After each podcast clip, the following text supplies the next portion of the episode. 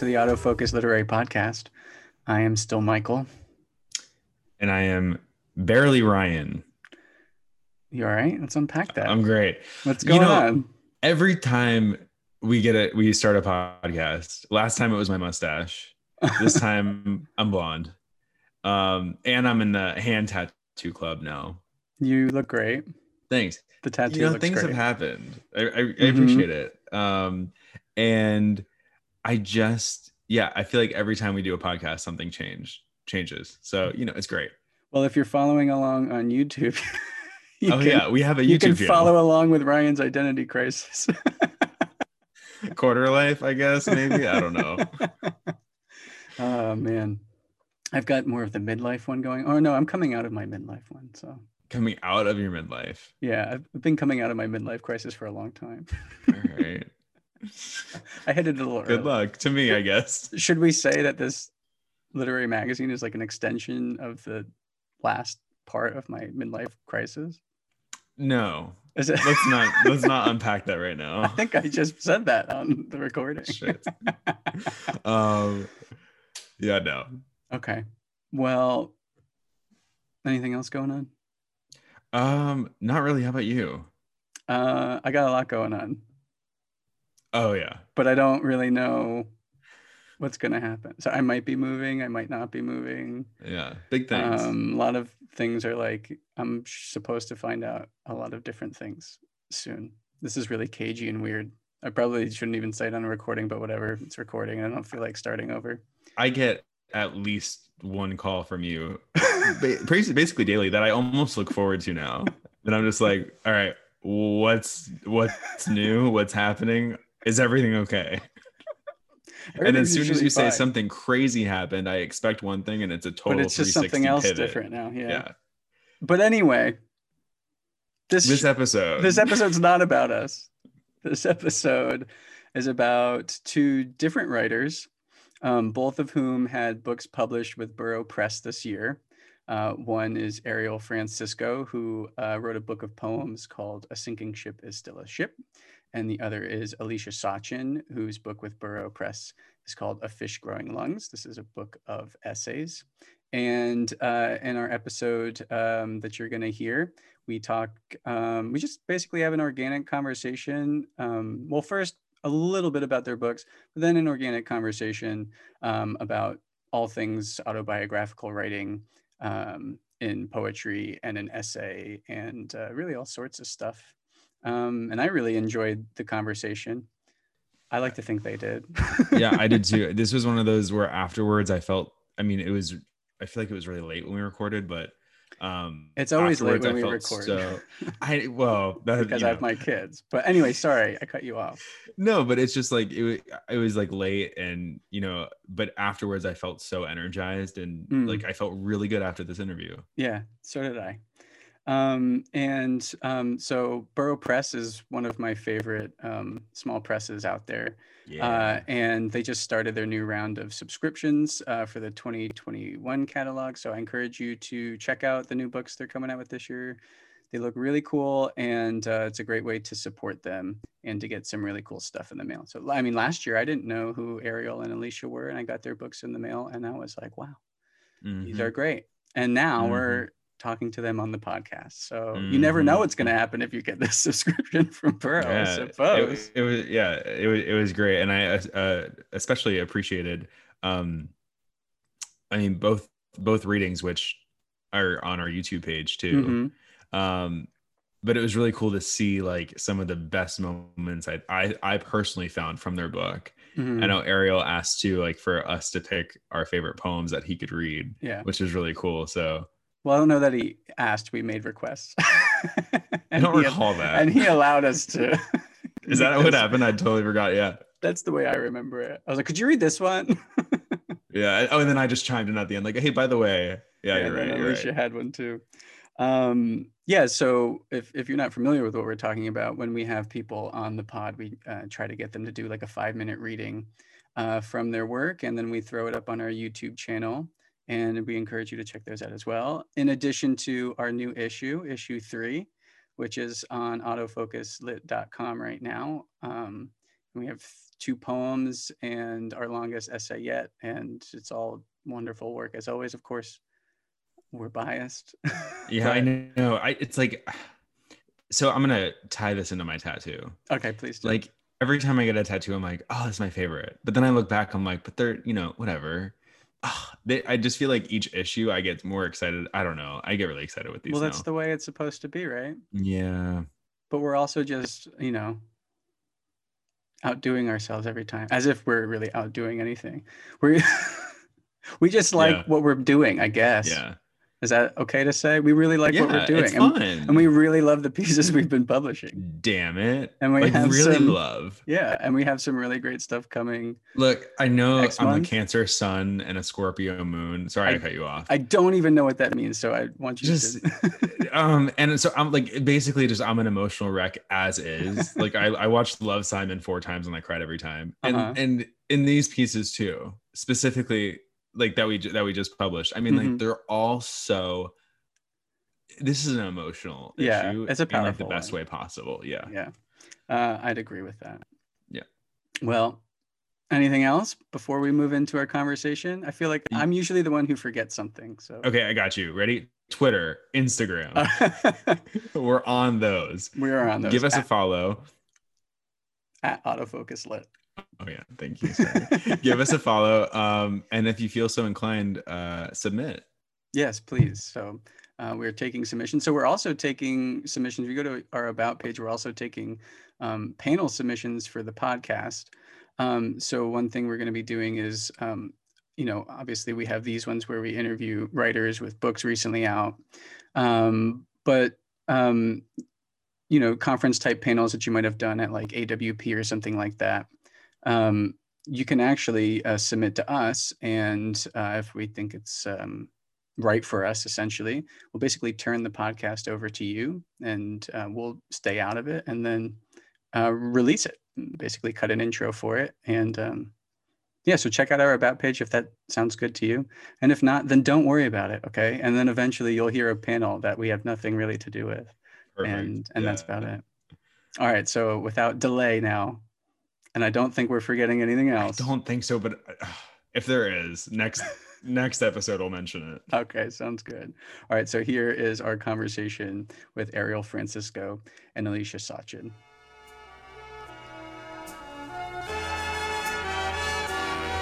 All right. So I know both of your books came out with Burrow Press this year in twenty twenty, and I know Alicia's.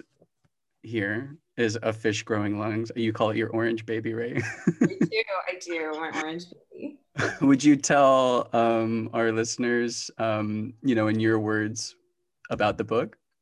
Yeah, um, so I guess in my own words, uh, I, when I first started writing this, I uh, had always thought of it not so much as an essay collection as Uh, like linked essays, so more like a linked story collection, uh, but that doesn't really exist in the nonfiction branding world. Um, right. But since I get my own words, like in my heart of hearts, like that's what it is. That's how I understood it to be. Um, and it's about misdiagnosed bipolar disorder, and it takes apart the various Uh, symptoms, conditions that led to that misdiagnosis and sort of the unraveling of that. Yeah, hearing you kind of describe it as like the linked essay story thing, I almost like when I read it, I thought I felt that, like you could call it like a memoir in essays. Does that? I think Ryan called it that at one oh, point. Oh, really? Yeah, yeah. I. Ryan, if you're not familiar, Ryan Rivas is oh, the yeah, publisher sorry. of Burrow Press. You're good. Um, yeah, and I mean, like, I have strong opinions about like the what we call things, mm-hmm. you know, and in that I think it's dumb most of the time. That's my strong opinion, is I think it's dumb. Um, and often it's just like a way to sell books, but right. you know, um, yeah, I think memoir and essays could also work for it. The reason I, it's not that I don't like the term essay collection, I do like that term, but there's some essay collections that are like, you know, really close knit and they like cleave really tightly around like a central idea or event. And then there are some essay collections which are literally just like you know, a deep sea trawler of like an author's writing over the past twenty years or something. Mm-hmm. And both are wonderful, but like they're, you know, it doesn't help me when I pick up a book and they're like, oh, it's an essay collection. I'm like, cool. Cool. Not yeah. helpful. You know, like it's a novel. What kinds of essays? Even. And then it's like, you know, you go to a bookstore and you see fiction.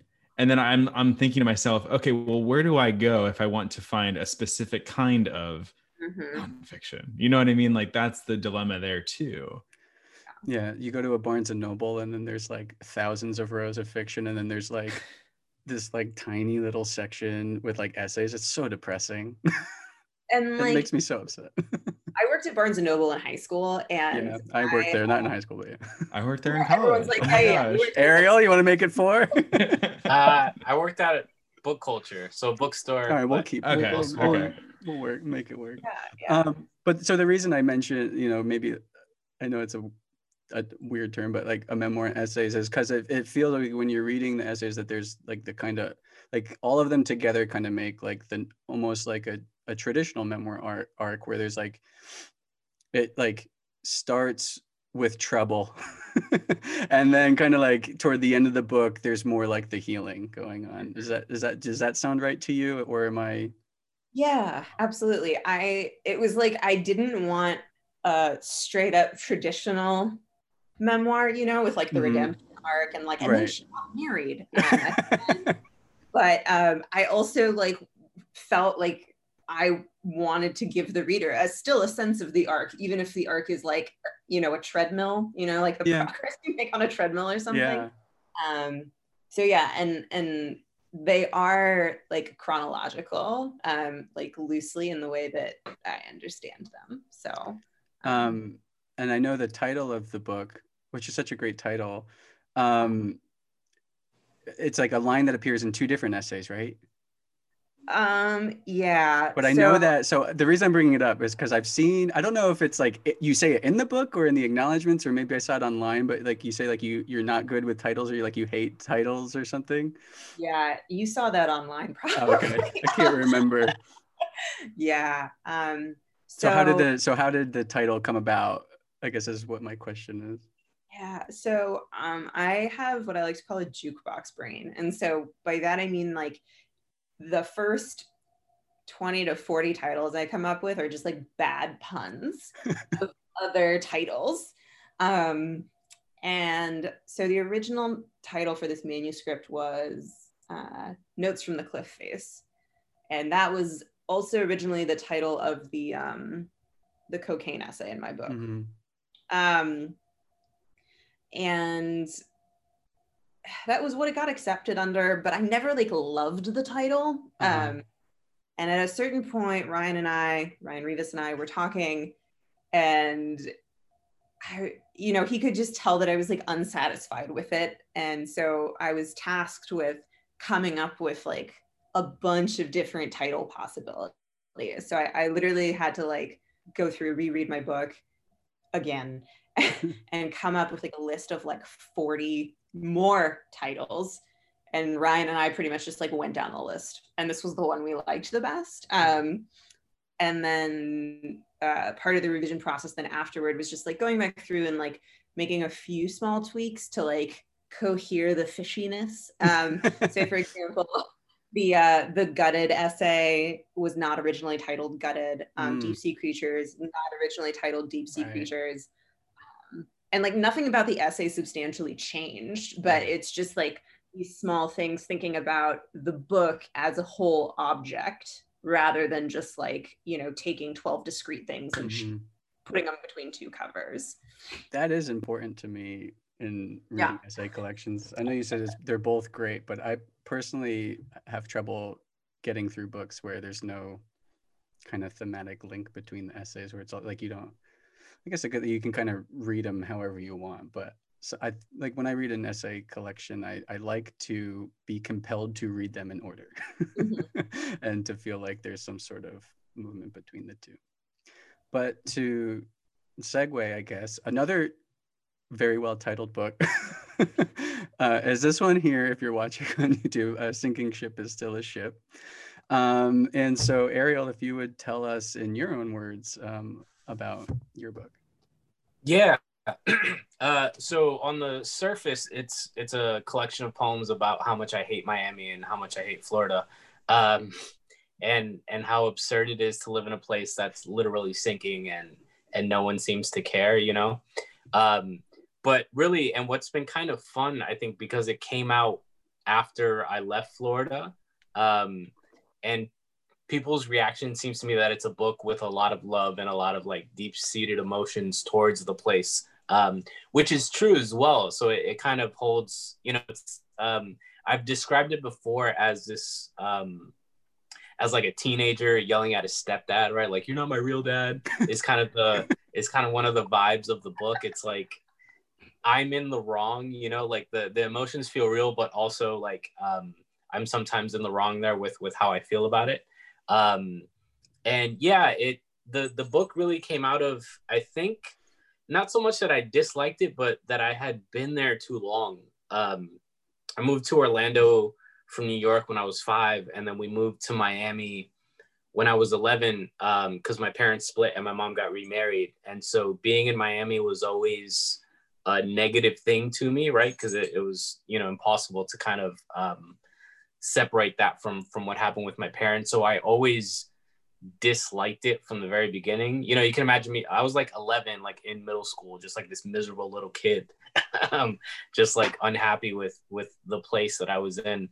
Um, and it, yeah, I just, I stayed there for too long. I wanted to come to New York um, because it was my hometown. I have a lot of family here, but also for like the, all the writing and art stuff, and on a very practical level because I hate driving and I wanted to live in a place where I could walk around. Um, Where I, where I lived in Miami, you know, it was like a fifteen minute walk just to get to the bus stop, just to get somewhere, you know? Um, so uh, this, yeah, the book really came out of living in Miami for, uh, I'm bad at math, seventeen years, eleven to twenty-eight, um, which is, you know, more than enough time yeah. uh, to be in a single place. Um, and, and kind of writing my way out of Florida. I think that's what really happened. It was just like, I'm out of here. You know, kind of not really burning the city down while I'm leaving, but but kind of a little bit, or at least pretending to. Mm-hmm. Um, yeah, and and something. There's a poem in my in my first book called uh, "Magic City Ruse," which I remember bringing it to workshop, uh, and my my teacher Campbell McGrath, his immediate reaction was like, "This is way too bitter. Like, what's going on here?"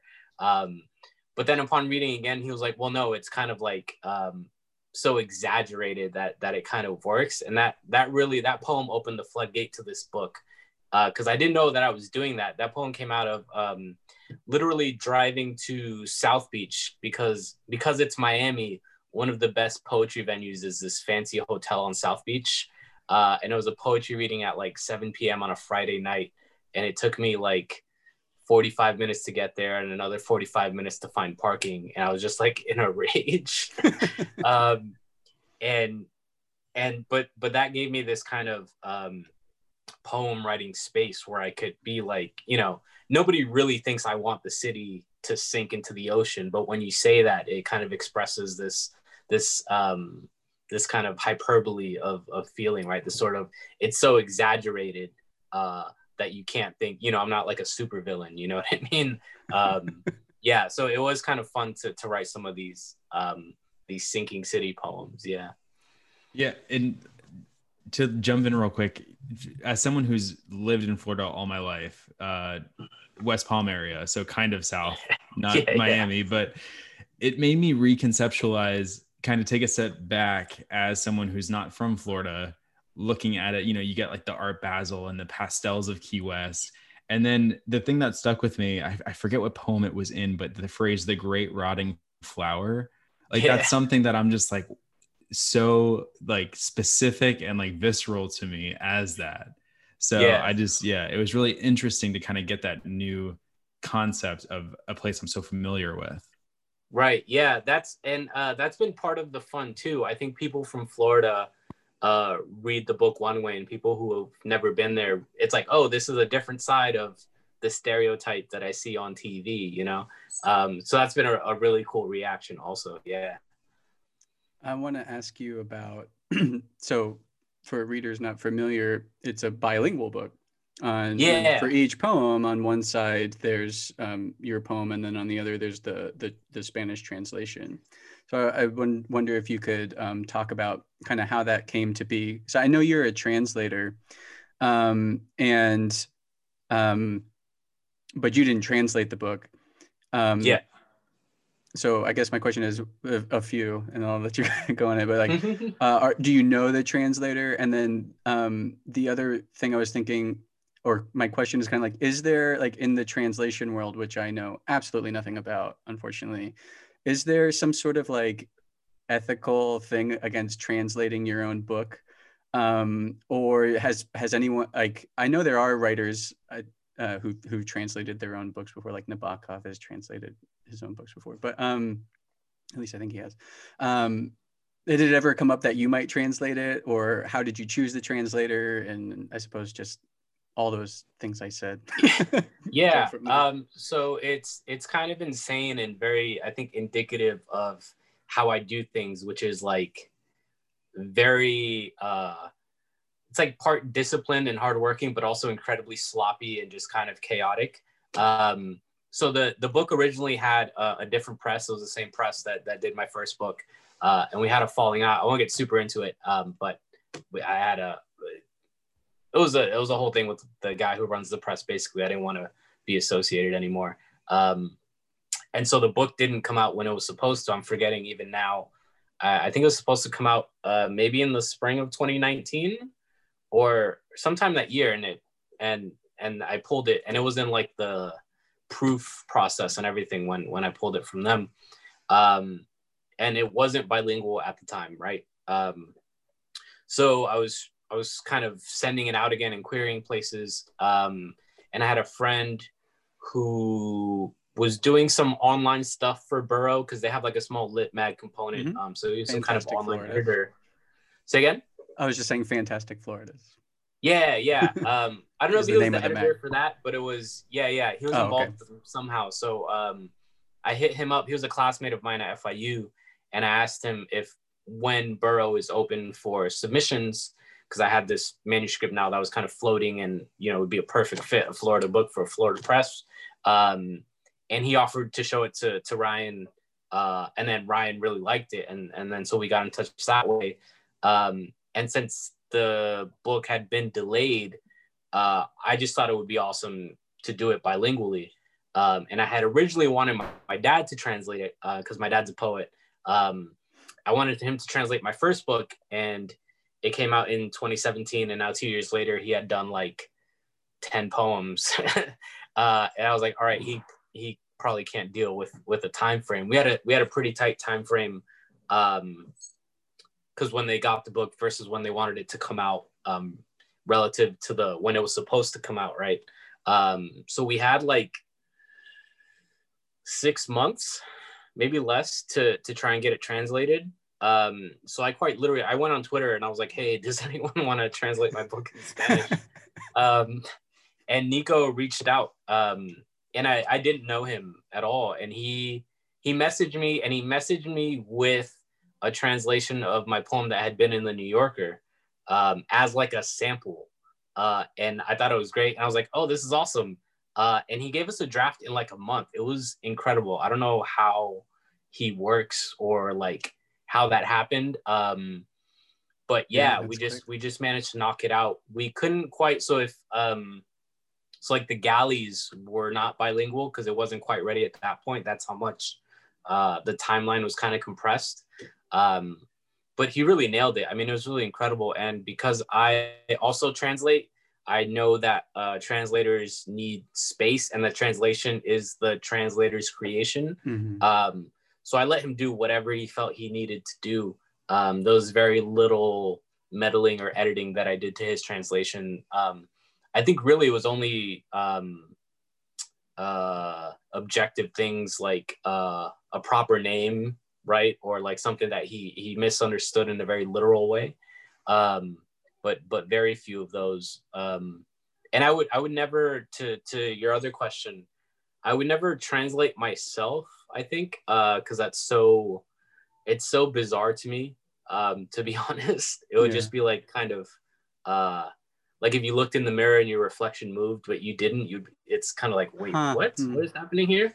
Um, yeah. And it's, it's just kind of awesome to release the work to someone else in that way, you know, to the, so the translations are his, it's like someone else's version of my work is, is super, super interesting to me. Yeah. That makes sense to me. Yeah, um, and because it's a Miami book, I forgot to mention, I mean, that's one of the big reasons I wanted it to be in Spanish also is because uh, Miami is a bilingual city. Uh, it's a multilingual city, really.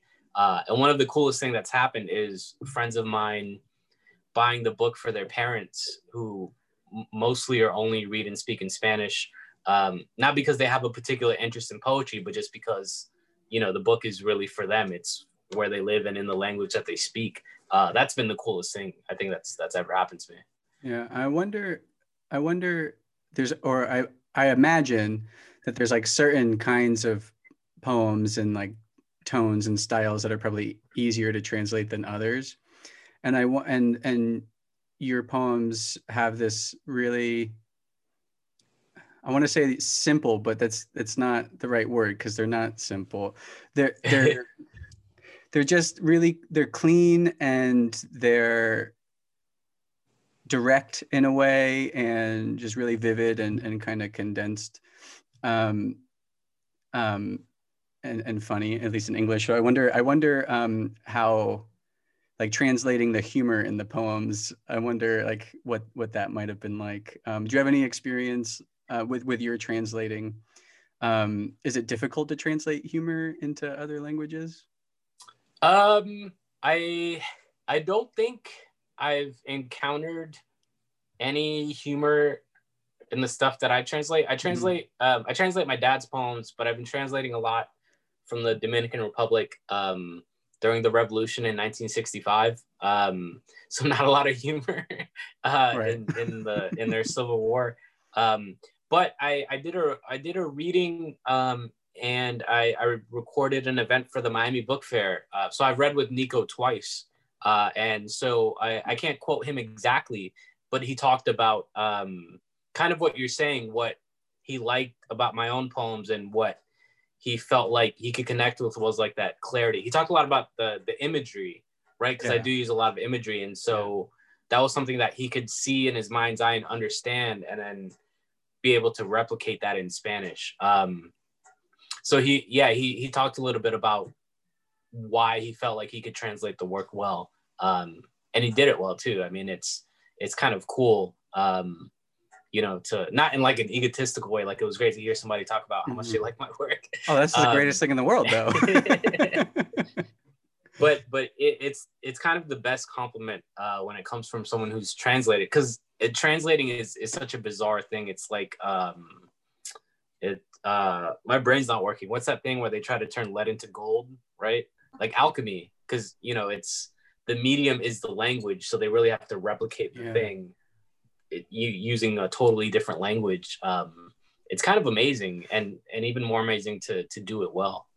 So one thing I want to ask you, and then a, kind of the same inverse question back to Alysia. So for you, Ariel, I want to ask, do you also ever do prose? Did you start in poetry and or did you start in prose and move to poetry? And then Alysia, when he's done, if you, you can kind of take over, um, have you always been writing in nonfiction? Did you start in fiction? Do you work in other forms? Do you do poems? So I just kind of want to hear about if you do and the differences between, so Ariel.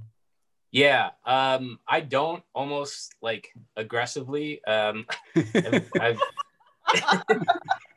I've wanted to, but I, I just can't. I've been very prose diverse um, for a long time. I think any of my friends could like uh, speak to that, and probably my teachers too, to be honest.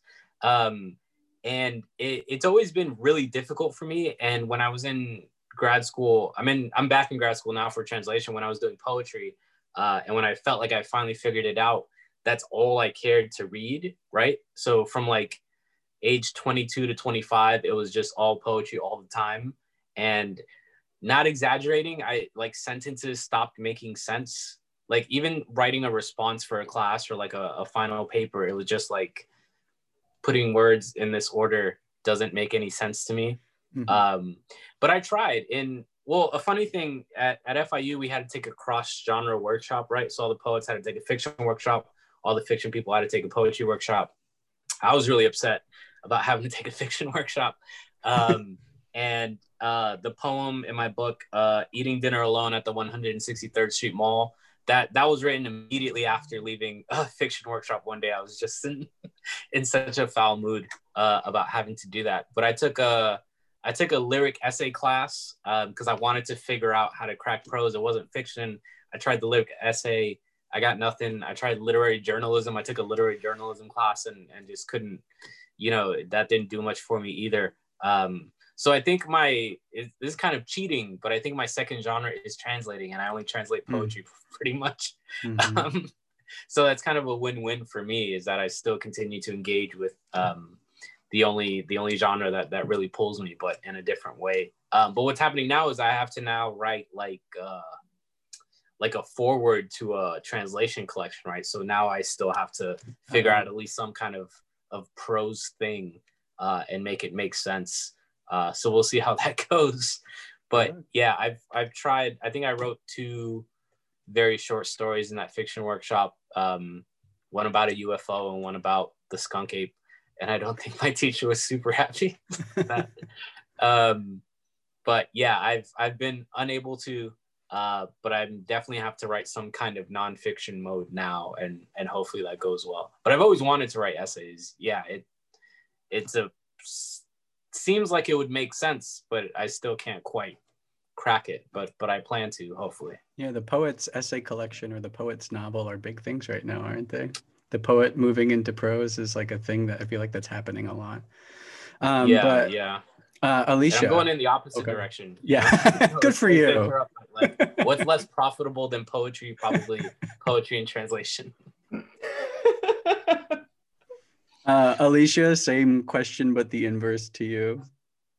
Yeah, um, I've worked in most many many genres. Mm-hmm. uh, so I I think I mean in high school I wrote poetry, but like let's not talk about that. Right. Um, um, in college, I um, my undergrad is actually in fiction, um, mostly because like there wasn't a nonfiction track offered, um, but all my fiction was like fiction.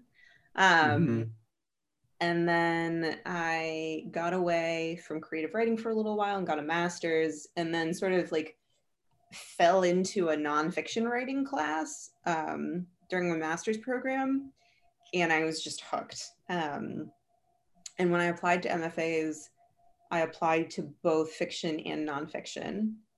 I only got into the nonfiction programs, so I took the hint. Um, and the, my M F A was like pretty multi-genre. Um, and so I, I've written in all the genres. Uh, I mean, yeah, like I've, I've written some poems that have been published. Um, I honestly, I think I struggle the most now with short stories, um, just because like plot is not, like, what do you mean causality? Like cause and effect, like, ugh. Um, that's, I don't, I don't really enjoy that. Um, but I think sometimes, so I listened to Therese Carmody in your conversation, mm-hmm. and um, I was thinking about what, wait, I mean, I was, I did do that, but why is this connecting in my mind? Something about Ocean Vuong's book, like, oh, she mentioned the BuzzFeed poem. Oh, Ryan, Ryan did, I think, actually. Okay, yeah. But yeah, sorry. It doesn't matter. Yeah, yeah. Um, and so I, I've read both, I've read the book, but, um, and then I like listened to, anyway, I, sorry, I, I'm getting a little bit scattered. What I'm trying to say is, when I first read On Earth We're Briefly Gorgeous, I read it as very, I read it as much more nonfiction than the way that he himself describes the process of writing it. And I found that to be very surprising. Um, and so I think I have a lot of strong feelings also about like genre between fiction and nonfiction. um, but this is just all just to say, I, I write in, I think I've written in all the genres to mm-hmm. some extent. Um, I do prefer nonfiction and occasionally poetry. Mm-hmm. Um, would be like the, the succinct answer to the yeah. question. So Wait, can, go ahead, Ryan. I was going to say, so speaking, so along the lines of genre, fiction, nonfiction. There was a line in Notes from the Cliff Face that the best way I can ex- explain it is it slapped me as I was reading, which was like, kind of like the, I was like, I can't get too teachery, but I was like, it's, it's a very violent book. No, but it, the line was something like, um, it's complicated even in medicine to parse truth from fiction. Mm-hmm. And, and it really just like stuck with me. And it was one of those sentences I had to take a breath with. And, and so I was wondering if you could kind of talk to that idea, both as a writer and a person with, with memory and nonfiction. Yeah. Uh, yeah. if, if it's possible. I, I just... Let me just like take a sip of water. No. Um, so, okay. So I, I, I think genre, genre is dumb. Um, mostly because like, because I think a lot of people take a lot of liberties when they write nonfiction. Like, I, I think genre is important to the extent that like I write nonfiction. And so what I write is true to the best of my ability. Sure. Um, but like so many novels, especially like if you think like, you know, mid like nineteen hundreds type of no- novels were like not, you know, you would, you could call them memoir, yeah. um, probably. And mm-hmm. I think that like the way that some people treat memoir could be treated as fictive for some, you know, yeah, accounts. Absolutely. And so like, I just don't, I don't know. And and I think now more and more like the idea about like what a novel air quotes like should look like is sort of disintegrating, which I think is a great thing, to be clear.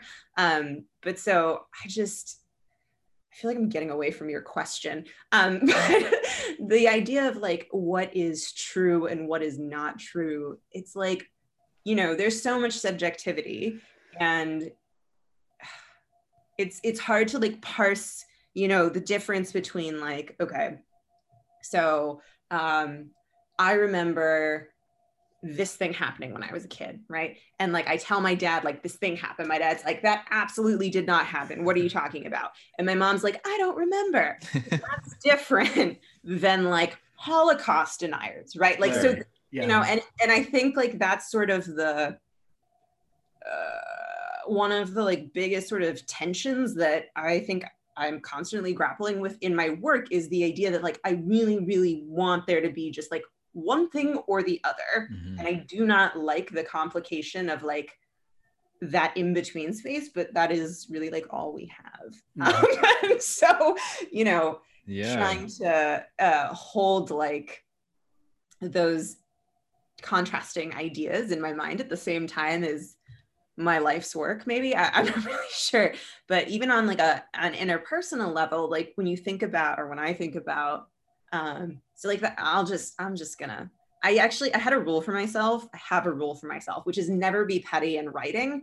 And this is like bordering that because this is recorded, but I'm just gonna go for it. Do it. Um, so that house I was living in with all those people, um, one of them, uh you sorry I'm like trying to think out how to say this diplomatically. So like one of them used to like make racist jokes toward me um with some with occasional frequency, and like I'm sure if you ask him, that is not at all like how he remembers that situation. Like, I'm right. sure it's not. Like, I'm sure he was just like, Alicia's a really jokey person. We mm. joke around. Like, she's always mean. I was just joking. Like, one hundred percent. I guarantee you, like, that's his opinion of right. his experience of reality, right? And so it's like, okay, you have all these people looking at the world and coming out with, like, a different understanding of what's happening. What do you do with that? And I think nonfiction is interesting because a lot of it, like the writing I do at least, tries to like take it apart, like all that looking. Um, but it doesn't always make for like the most, let's say, smooth reading experience. You know what I mean? Mm-hmm. Like, how do you tell, how do you write a scene and at the same time acknowledge that like, did we record this? No. So how do we know this is what really happened? Um, yeah.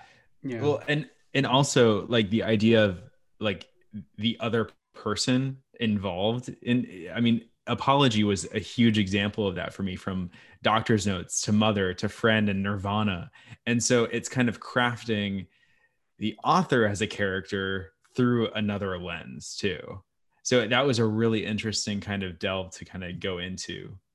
Um, I don't know if you saw this, Amber Sparks on, tw- I think it was Amber Sparks, but on Twitter recently, she's like, what's the most like on brand thing, piece of art that like you did not create, but every time you you read it, you're like, oh, I wish I had written that.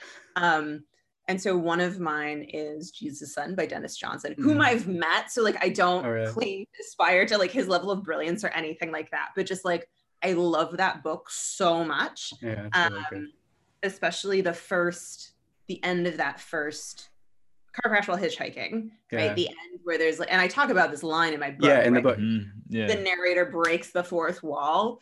And I think like that, that has like influenced like a lot of how I think about myself as a narrator in nonfiction. Is just mm. like that moment where like, the guy like is just like, what what do you want from me? um yeah so that, that's what's, kind of how I see myself. What's the, line, what's the line again? You is like and you you stupid people, people you expect me to help you. Yeah, it's yeah weird. Yes, I remember, it says that in the book, right? That yeah, you have it does. That yeah. Um so one question I have also for both of you is about um persona versus person Uh, in your work. So I know, like, for instance, Ariel, I know you've admitted to your work being autobiographical. Um, uh, so I guess for both of you, my one question I have is, to what degree is the you in Ariel, your, your poems, and Alysia in your essays, to what degree is the you, you, and then to what degree is it a construction of you, if that makes sense? Whoever wants to jump in is fine. Um, I think, and it, this might not make sense, but I think it's both at the same time, you know, um, it's kind of like, it's kind of like social media where it's like, mm. yeah, this is mm-hmm. a picture mm. of me and maybe this happened, but like, you know, when you post it and how it's still very constructed, you know what I mean? Yeah. Mm-hmm. Um, so like my poems, like, yeah, they're. Yeah, they're pretty much all autobiographical, but where the changes are are kind of mundane. So like one, I think the most egregious example is uh, the poem about letting the alligator cross the street. Mm-hmm. That happened to my dad. He just sent me a picture of it. And I was like, oh, this would make for a cool poem, but it won't make any sense in the book if I have it, if I write it from my dad's point of view, because that doesn't add anything.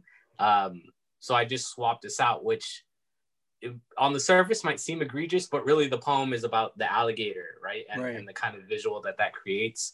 Um, so I make those kind of changes. And and to Alicia's point earlier, um, I talked to my dad a lot. Um, and he, my dad, he, he could have been a stand-up comedian. I mean, he just loves having an audience. He'll tell stories and anecdotes constantly. Uh, and he's always been this way. And so I might write a poem based on something he told me fifteen years ago, and I don't ask for clarification. I don't ask for details uh, when I write it. I just, I write it as I remember it. And and I think because it's a poem, uh, I can definitely get away with more because the, the question of real or not isn't asked as much. Mm-hmm. Um, but that's something that I do. And then I end up, you know, sometimes it's totally off. So like in my, uh, in my first book, I have a, I have a poem imagining my grandfather, um, my dad's dad, uh, who came here from the Dominican Republic. I have a poem imagining him walking from the Bronx all the way down through Manhattan, kind of looking for a job, because I knew uh, where his first job was. I forget it now, but it was some hotel in like Midtown. Um, and then, and but I just, I didn't know where my grandfather had come to in New York. I had assumed it was the Bronx, because that's where I was born and that's where my parents met and that's kind of where our family came from. But he came to Brooklyn. Uh, and so like that, that po- I thought I was like, oh, I'll reimagine it. And that's a kind of nonfiction, but really it just ended up being totally, totally fiction. Cause I didn't, I didn't even have that information to work with. Um, but yeah, it's, it's definitely both. It's definitely a, a version of me that is constructed, but it's not where it deviates. It's, it's not meant to fool anyone, you know, mm-hmm. it's not meant to like hide anything. Right. Um, It's it's kind of meant to, you know, it's hopefully very obviously like I'm this very limited person and I'm constantly the unreliable narrator and everything you see is filtered through, uh, you know, my point of view. Um, because what I do want is for the poems to accumulate in some way, right? For for a reader to be like, the I in this poem is the same I in that poem is the same I, and you know, that's that's kind of something I I strive for for sure. Alysia? Yeah, uh, the social media, I, I really liked that comparison. Yeah, I, I think I, I think about the narrator in my essays as like a facet of my personality, um, not, you know, and just like the way I act or the way I should act at work is different than the way I'll act at home, right? You know, it's just, it's the same sort of thing. And so like on the page, I'm much more thoughtful and sincere than I will ever allow myself to be in front of most people in real life. And that's mm. just kind of like the truth of it, um, you know, uh, but in terms of like, I'm, I forget who said this, Lee Gutkind, maybe somebody very, you know, fancy in nonfiction, um, but he called it, you know, it's the making of, not the making up. And so it's like, okay, how do you make make meaning out of what's been given to you? Um, and I'm a big believer in like tipping my hand when I'm doing something that's not, when I when I'm imagining something or I'm putting something together. Uh, but yeah, it's it's always it's always me. I think the the most persona-y poem. poem essay in my collection um, is Withdrawal, where it's like the doctor's voices. Um, but I felt really comfortable doing that just because like, it was so obviously not a deceit, you know what I mean? Right. Like people aren't gonna read it and think like, oh, wow, she got four doctors to all write this one document together. Like no one thinks that. um, so I felt okay with doing that. Mm-hmm. Yeah, and I, yeah, compositing is such a, is a, such a, um, useful tool, I think, in, in literature. Uh, and like kind of to Ariel's point earlier, like sometimes some things just work better in the first person. Like if it's something that happened that's adjacent, that was really interesting, sometimes on the page or even in comedy, almost especially in comedy, it just works better from the I perspective because the audience just has so much more room for, um, relating to it, but also just like, I don't know, I think I'm trying to say like, when I read, I want to feel in a way, a direct connection to the writer. Even when I read fiction in the third person somehow, I still kind of feel that way, like that there's no one else around. And so I think sometimes moving things into the first that didn't actually happened to you is just a tool to keep this kind of, I don't want to say fake, but like a fake closeness between the writer and the reader, uh, if that makes any sense.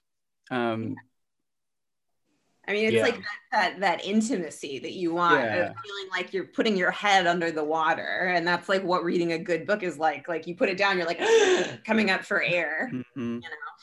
Yeah, especially I think, um, which which is something that we're both doing. I think when you have a book made up of smaller pieces that you all want to be connected in and to build something larger in the book, right? You, you have to kind of maintain, when you get close, you can't pull too far away, right? By having that, that third person or like too far away from that perspective that you've built.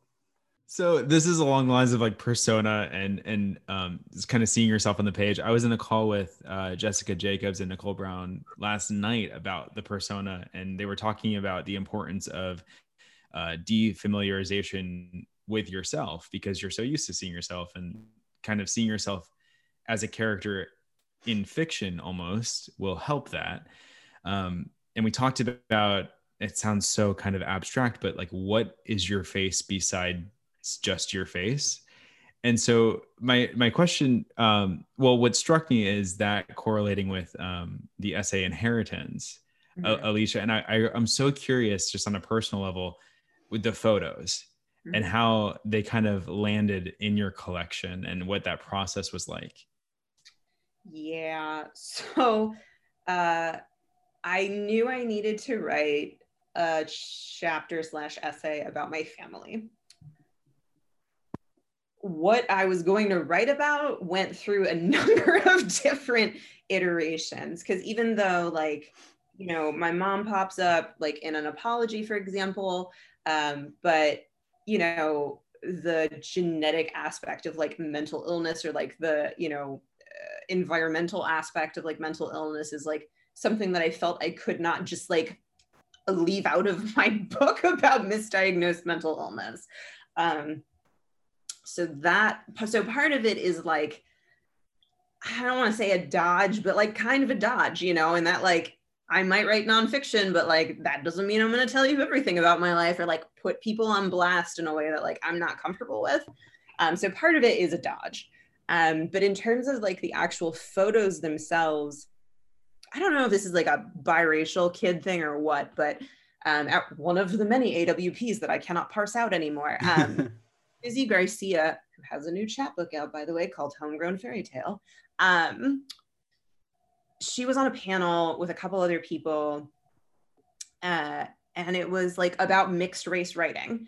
And it was the first time in my life that I had been in a room full of people who looked like me. And the experience was just like so arresting. Like even now I'm like, ugh, shaking, like almost gonna cry mm. thinking about it. Wow. So it just never happened to me before. Um, and so to me, the idea of like not really fitting in has always been like a physical manifestation and not something that like is hide hideable.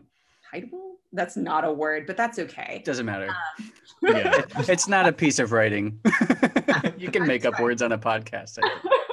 Um, and also because um, people who have met my parents, like especially my dad, are always shocked when they meet my dad, because my dad, unless you have my mom also, like looks nothing like me. Like you need both of them to like make sense. Right. And so it's just, it's just something I've always sort of known about myself. Um, and so as I started like piecing together these ideas about like, all right, so what do, what do we literally like inherit from our, from our families? Um, it's just impossible like not to talk about the body, right? Especially when you're talking about the mind as well. Um, so that's how that happened. Uh, just in terms of like why I chose to incorporate the images, I, like I said, I went to a, a multi-genre M F A, and like one of the genres, we had a cartoonist um, who oh, was one of the cool. faculty who was amazing. So I got to take like cartooning classes. Um, so, cool. you know, my approach to writing has always been very much just like, make cool stuff, man. What do you want to make? Um, yeah. And that's, yeah. Yeah, that's just kind of like my my ethos um, when it comes to like making things like that. Um, so I did ask my parents permission to put their photos in. Uh, my grandmother is dead, and I did not ask my aunt actually. So we'll see how that turns out. But and, and, and I think the photos are something that also kind of in a way increased that intimacy that we were kind of talking about before. Like I, I always think of the term now, um, parasocial relationship. I don't know if you're all familiar with that term, but it's like the term like where you feel really close to someone you don't actually know. And so they can't reciprocate it at all, but you still think about it. So like certain like podcasts, for instance, not necessarily this one, right? But like, I think of like Mark Maron. I don't if you're if you're familiar with him and his podcast, where he has like a level of confession and like a level of can uh, uh, uh, candidness that as a listener, and like you kind of see his fans, like there's like this like I don't know if he's the best example. I mean, there's a million examples I could think of, most essayists and many poets that I that that, that also kind of bring this out in people, where you feel like you know them in a way. Mm-hmm. And you have some cor- some sort of like empathy and mm-hmm. almost in a way love, but it's not love because it's unreciprocated and you don't really know them. You just know the kind of construction. Um, and so I think kind of photos sometimes when I've seen them in essays almost in, in increase that. Um, because for so many people, like photos feel so real, like, um, I don't know. Do you understand what I'm getting at? Am I? I think I do. You know, like Susan Sontag has that like on photography essay. Um, I, I think also like for me, part of it was that old impulse where like, I don't know if you like maybe like the early two thousands, the, the nonfiction books would always have this like in the middle, this like insert of like a couple slick pages, and it would all mm. be like photos. Oh yeah, mm-hmm. the glossy. Um, yeah, yeah, yeah, yeah. So that was part of like also what I was, you know, pulling from um, in this idea. I don't know. That's just, those are the books I, I grew up reading where like, even if they're really like dense, like I remember reading a book about like Tsar Alexander, right? Or whatever. And like in the middle, you still have pictures of like all the princesses and stuff. And so it seemed, it didn't seem totally out of place to me if you're talking about people um, to then include that. And there's something I wanted to ask Ariel that was related to this, which is now escaping me. Um, oh, but it was also like, just thinking about like uh, that false sense of intimacy. Like I think to write nonfiction and to write autobiography um, with distance, like you need to have your shit together. Like you have to be able to have some sort of like ability to look at yourself objectively, or otherwise like you, if you've been at a creative writing workshop, this might've happened to you. Like, you know, you read somebody's work and you're like, I don't know what to say because it's not a craft problem. The problem is like, you're wrong. Like your basic understanding, your premise of life is incorrect. Tell me if I'm wrong. That's useful feedback. I think this has happened to you. Mm-hmm. No, you're yes. definitely right.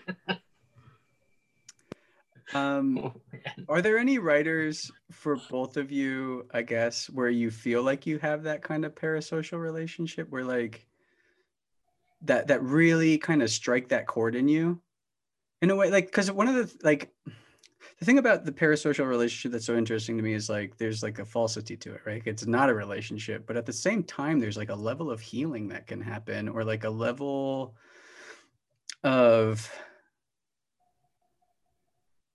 I don't want like, I don't, because I don't think healing is the right word, but it's like a level like that, that intimacy, that like false intimacy you get from the page can really do something to you and really open you up and like teach you to be vulnerable in certain ways. If you understand what I'm getting at, are there any right? And if you can't, it's fine. Um, are there any writers you can think of where when you read them, you kind of feel that weird, like intimate comfort that kind of like, it's not you, but it almost feels like it could be.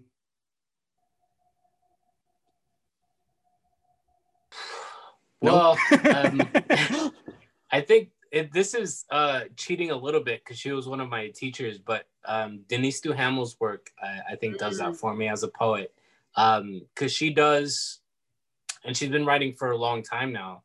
Um, so I, you know, when I read her first book that came out in nineteen ninety-three, right? She has that very consistent eye for the most part.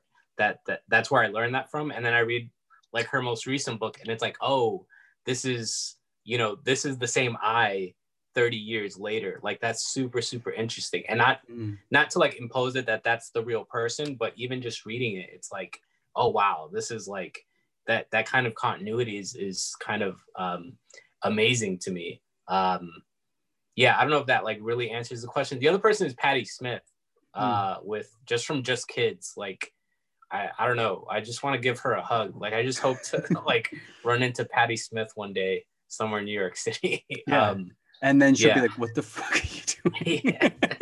But I know you because I read the book. Do you, can you think of anything, Alysia? It's okay if you can't. Um, no, I can think of a lot, which is why yeah. I'm making this face, actually. Um, I would say like one of the big ones is Carmen Machado. Um, yeah, like I loved um, Her Body and Other Parties, and I loved her essays. And then I read In the Dream House, and then I like read her perfume reviews in uh, I forget what her the, that magazine that just popped, Vanity Fair maybe.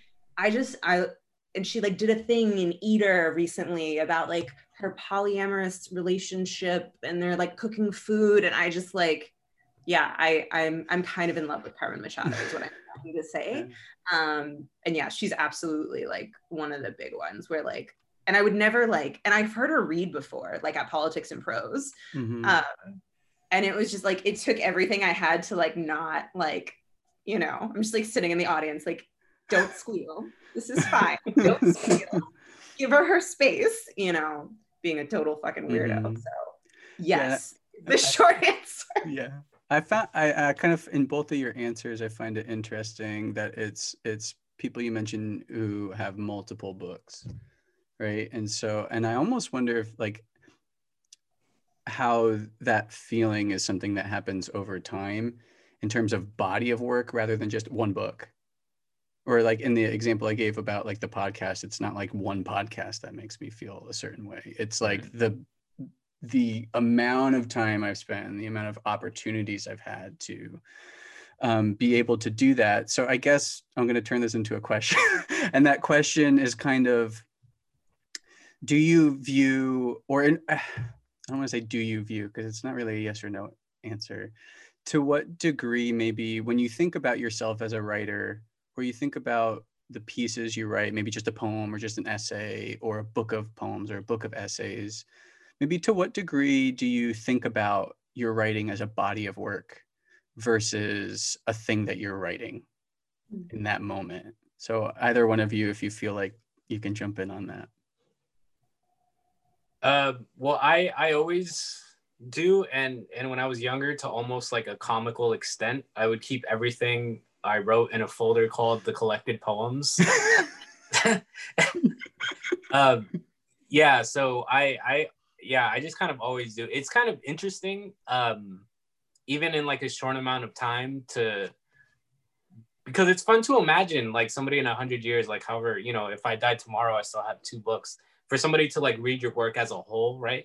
Um, I, with with poets in particular, because eventually, or I mean, at least with some of them, you know, you read, they get like the collected works that comes out and some people read that. Like me, I'll, you know, I read Allen Ginsberg. I didn't read Howl or any of the little books. I read like the whole thing front to back.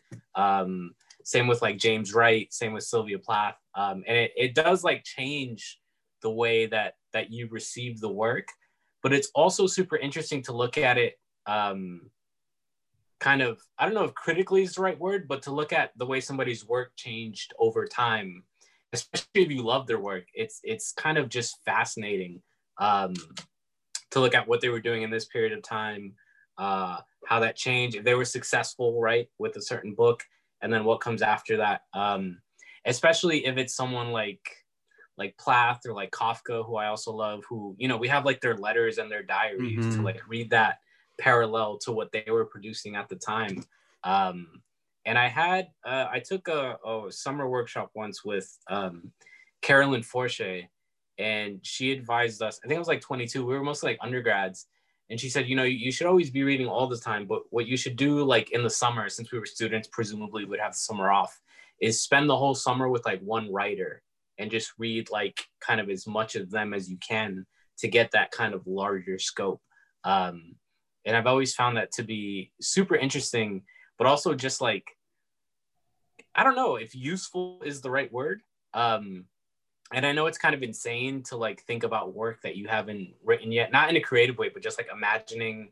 Um, but it's also kind of interesting because it changes, right? When when you produce a new thing, you do add it on to like what you've produced so far, right? Uh, and that can change, it can kind of resonate backwards in a different way uh, and alter the, the previous work, or at least the way it's perceived. Um, so yeah, I, I do definitely think about that. Um, but I'm aware that it is kind of insane and, and crazy. I guess in a way, kind of to your point, like the body of work almost creates its own narrative arc. Yeah, yeah, it and definitely this... does. And I think individual pieces do that too. I mean, I'm, I'm sure like essays and, and poems, sometimes you're like, oh, I thought we were going this way, but but we're going this way now. Okay, I guess we're going wherever the thing wants to go sometimes. Mm-hmm. That makes me think of a question, which I'm going to try to remember because I want to hear Alicia's answer. And then after, I'll see if I remember this question. But go ahead, Alicia. Well, now I'm thinking about like writers who's like, you know, I've sort of read en masse and like, there's not very many. Um, and I wonder if it's like a prose versus, because like sometimes I feel like I could literally spend my life reading and I would still have books left unread that I wanted yeah. to read. But yeah, like Faulkner, Kundera, Calvino, Maggie Nelson, and Helen Oyeyemi are like probably the f- only five. Oh, and Dennis Johnson. So there's like six writers who I can like confidently say, like I've read most of their work. but I think that's really it. But I also always forget stuff, but I'm thinking about that. Um, I don't think about things a lot. Um, that's like, going to be the quote we put for yeah, you. I don't think about things a lot. About things a lot. Um, yeah, I mean, I sort of, like, I remember being twenty-five and living in Indiana. And at the time, the person I was with, I was dating, like, owned their own house. And um, it just, like, came up. They were like, well, what do you, what do you want to, where do you want to be in five years? And I just kind of, like, blinked. And I was like, I really thought, like, I really thought I'd be dead by the time that I turned thirty. Like, I really haven't done a lot of long-term planning. Um, and so part of like this decade of my life has been like this strange sort of realization and like relief and also terror that I am fat, I am very likely going to continue to live for a number of years. And what am I going to do with this time that I have on this earth? Um, and so with my work, like I'm working on a second book project. Um, but I also have like all these little things floating around that don't necessarily cohere to one another. Um, and I still want them to like exist in some fashion, even if they don't cohere. But yeah, no, I'm not real good with like the long-term planning. That's not a, not a strong suit of mine. I guess for you, it'll just kind of take care of itself. um, let's see if I can remember the question I had, and then I will stop asking so many questions so Ryan can ask a question. Sorry, sorry, Ryan. Uh, my question is like, You're what good. for Alysia, like for your for those six, and Ariel for for however many that you've read, a large body of work. Where do you start? Do you start at the newest and go backward? Do you start at the first and go forward? Do you start in the middle and bounce around? I am the most chaotic good person. Like I'm so firmly chaotic good. Like I don't start any, I start where I found a book mm-hmm. and I liked it. And I'm like, oh, cool. Let me get the next one. And the next one is like whatever I run into at a used bookstore next. Mm-hmm. Um, I'm not a very methodical person, or it's like, you know, what's available at the public library. Mm-hmm. Um, so that's my method. Yeah. That's a good one. Uh, Ariel, do you have a, a, a method, quote unquote, or or? You... No, it's it's similar. It depends how uh, I encounter them. If I find someone and they have a book that I really like, and I'm like, oh, I should read. Um, my reaction, as as you can see, is to try to find everything I can by someone when I like their work. Um, so She's pointing to a lot of books, I... by the way. Yeah, yeah. My dad, I my dad has I think twice as many books as I do. Wow, he actually I can't just imagine. He has like he has like a little over three thousand. Um, oh my god! Yeah, and, and that's the kind of house I grew up in. So it's like, uh, it's I I've always wanted to like have my own library, and like when I because I work kind of chaotically. Um, let's just like show you my desk really quick. It's just like. Yep, this. And then I, even though I live in a studio, I got myself like a little library cart because I always wanted wow. one. Wow, your entire cool. apartment I'm jealous. Just books everywhere. Yeah. You know but that, that over there, that's like on my left and on my right are my to read piles. Wow, yeah. So it, it is very chaotic, um, but sometimes uh, I think with poetry because things are shorter, there are poets that's like oh, like you kind of have to read them, or like you know people will like.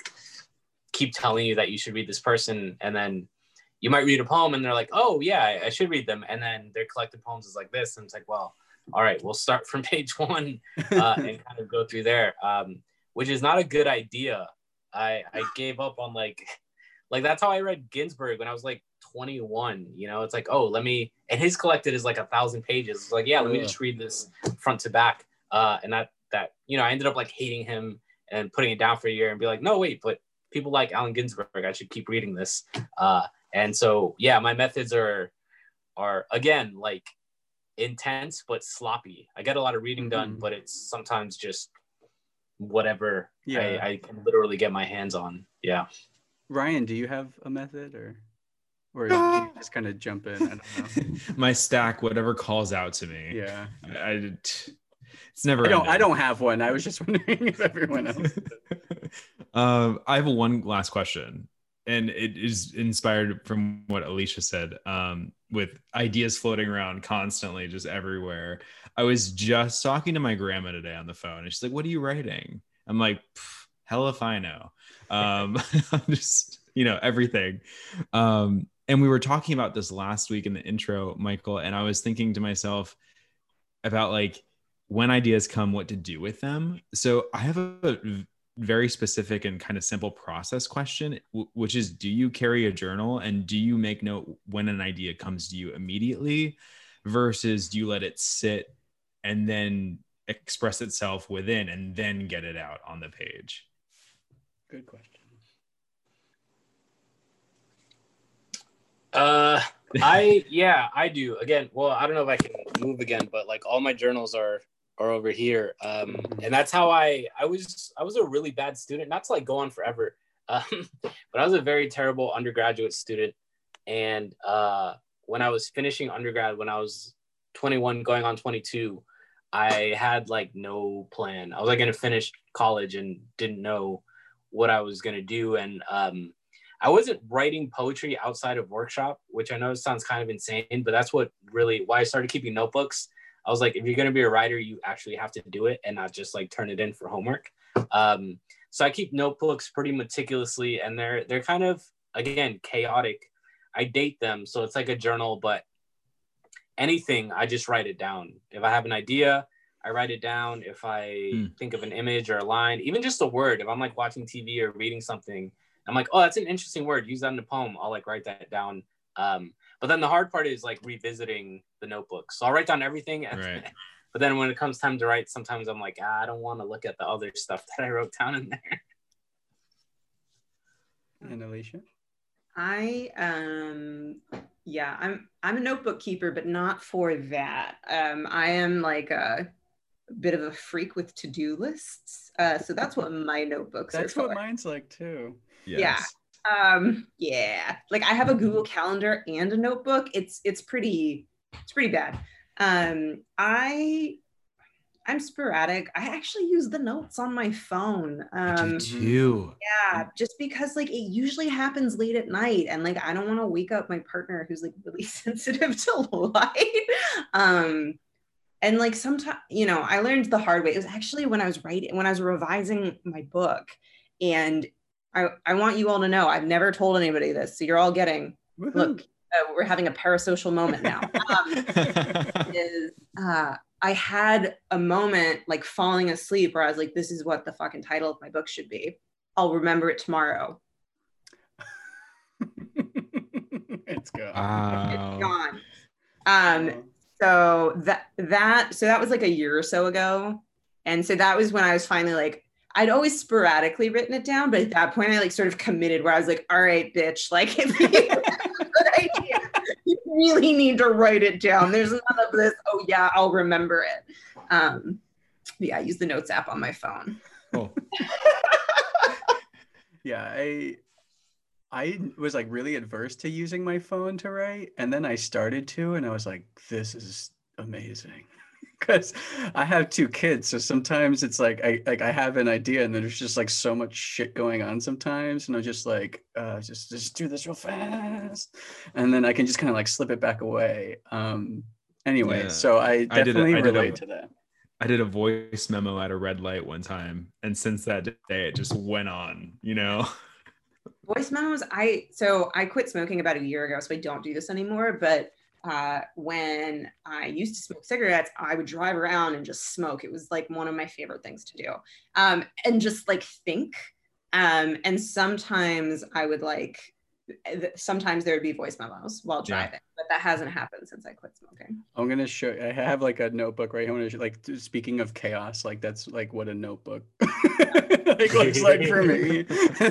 So it's like, if I'm right here at my desk, I'll probably do it instead of on my phone. But yeah, it gets the chaos is yeah. the chaos is real. So it's almost like the phone is like helps you kind of as an organizing principle.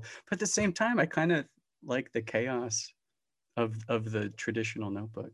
Mm. I'm looking for, I can't find it. It's probably like on the coffee table, but um, I did start keeping a uh, commonplace book finally. Oh, I've heard uh, of, I, so I've only heard that phrase like in the last couple months. So if any listeners don't know the phrase, would you explain what a commonplace book is? Yeah, um, well, so it like goes back to like a bunch of like ancient Greek stuff, whatever, whatever. Um, but right now, basically all it means is that like I'm keeping track of the books that I read um, in such a way that like, so this is just my particular process is there are a couple of books that I'm reading Uh, specifically for my nourishment as a writer. And then I have books that I just like, I don't want to say just read for funsies because I think mm-hmm. it all nourishes me as a writer, but some right. I read with intention. Right. Um, and I'm a monster, like I said, chaotic good. So I dog ear the pages as I'm reading when I'm like, yes. oh, that's a great line.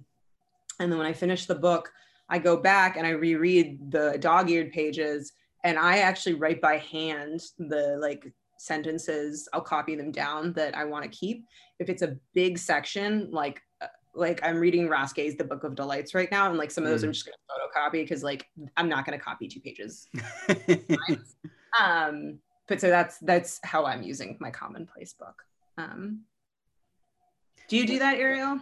I know you. Um, yeah. So my my notebooks are again like very organized and chaotic. So I I keep track of everything that I read, but because everything is like dated and time stamped, uh, it becomes super. So if I look back at an old notebook to like see what I was doing out there, what I was working on, and it'll be like reading Kafka's diaries, and it's like two forty-five a.m. You know, so it creates this kind of. And then the next thing will be like a thought for a poem. So if, like it helps me remember or maybe even realize how things occurred to me sometimes. You know, so it, it everything is kind of. Um, in my notebook. And I, I, I also like write quotes longhand. Uh, and I started keeping another one. So I started keeping a quote book of like the quotes that I write down, but also like when I wrote them. Mm. Uh, so like there's, I think in like twenty fifteen, I only wrote down one quote, you know? So it seems like really dramatic to look at it. Like that's the only Do thing. Do you remember what the, the quote was? Because um, it must be a very important quote if you only wrote yeah. down one. Well, it probably, like, that's the thing. It probably wasn't. It's, yeah, right. I think it was twenty fourteen where it's just, uh, yeah, oh, there's two. There's one from Chase Twitchell. Um, it's like the ending part of a poem. Whenever I look out at the snowy mountains at this hour and speak directly into the ear of the sky, it's you I'm thinking of. I think I was very much in love at that point. And then the only other one, and these are both from January. This is January third and January sixth. And then there was nothing else. And this one is... Uh, sounds like a New Year's resolution gone awry. Or the failure of one, I think. Yeah. One. The second quote is, we are nothing but a poet's dream. So this very dramatic twenty-four-year-old me. That's the only things that were worth writing down in all of twenty fourteen for me. Well, maybe we are nothing but a poet's dream. Or an essayist's dream. Thank you for listening to our episode with Ariel and Alysia. Don't forget to look at our YouTube page to see their readings. Uh, follow us on Twitter, Instagram, and check out our magazine online as well. Yep. And uh, both those books uh, that Ariel and Alysia came out with this year were from Burrow Press, who is taking subscriptions for their twenty twenty-one catalog, which I am a subscriber to, and I'm very excited Same. for it. I know. So join us as one subscribers. One of us. One of us. Goodbye.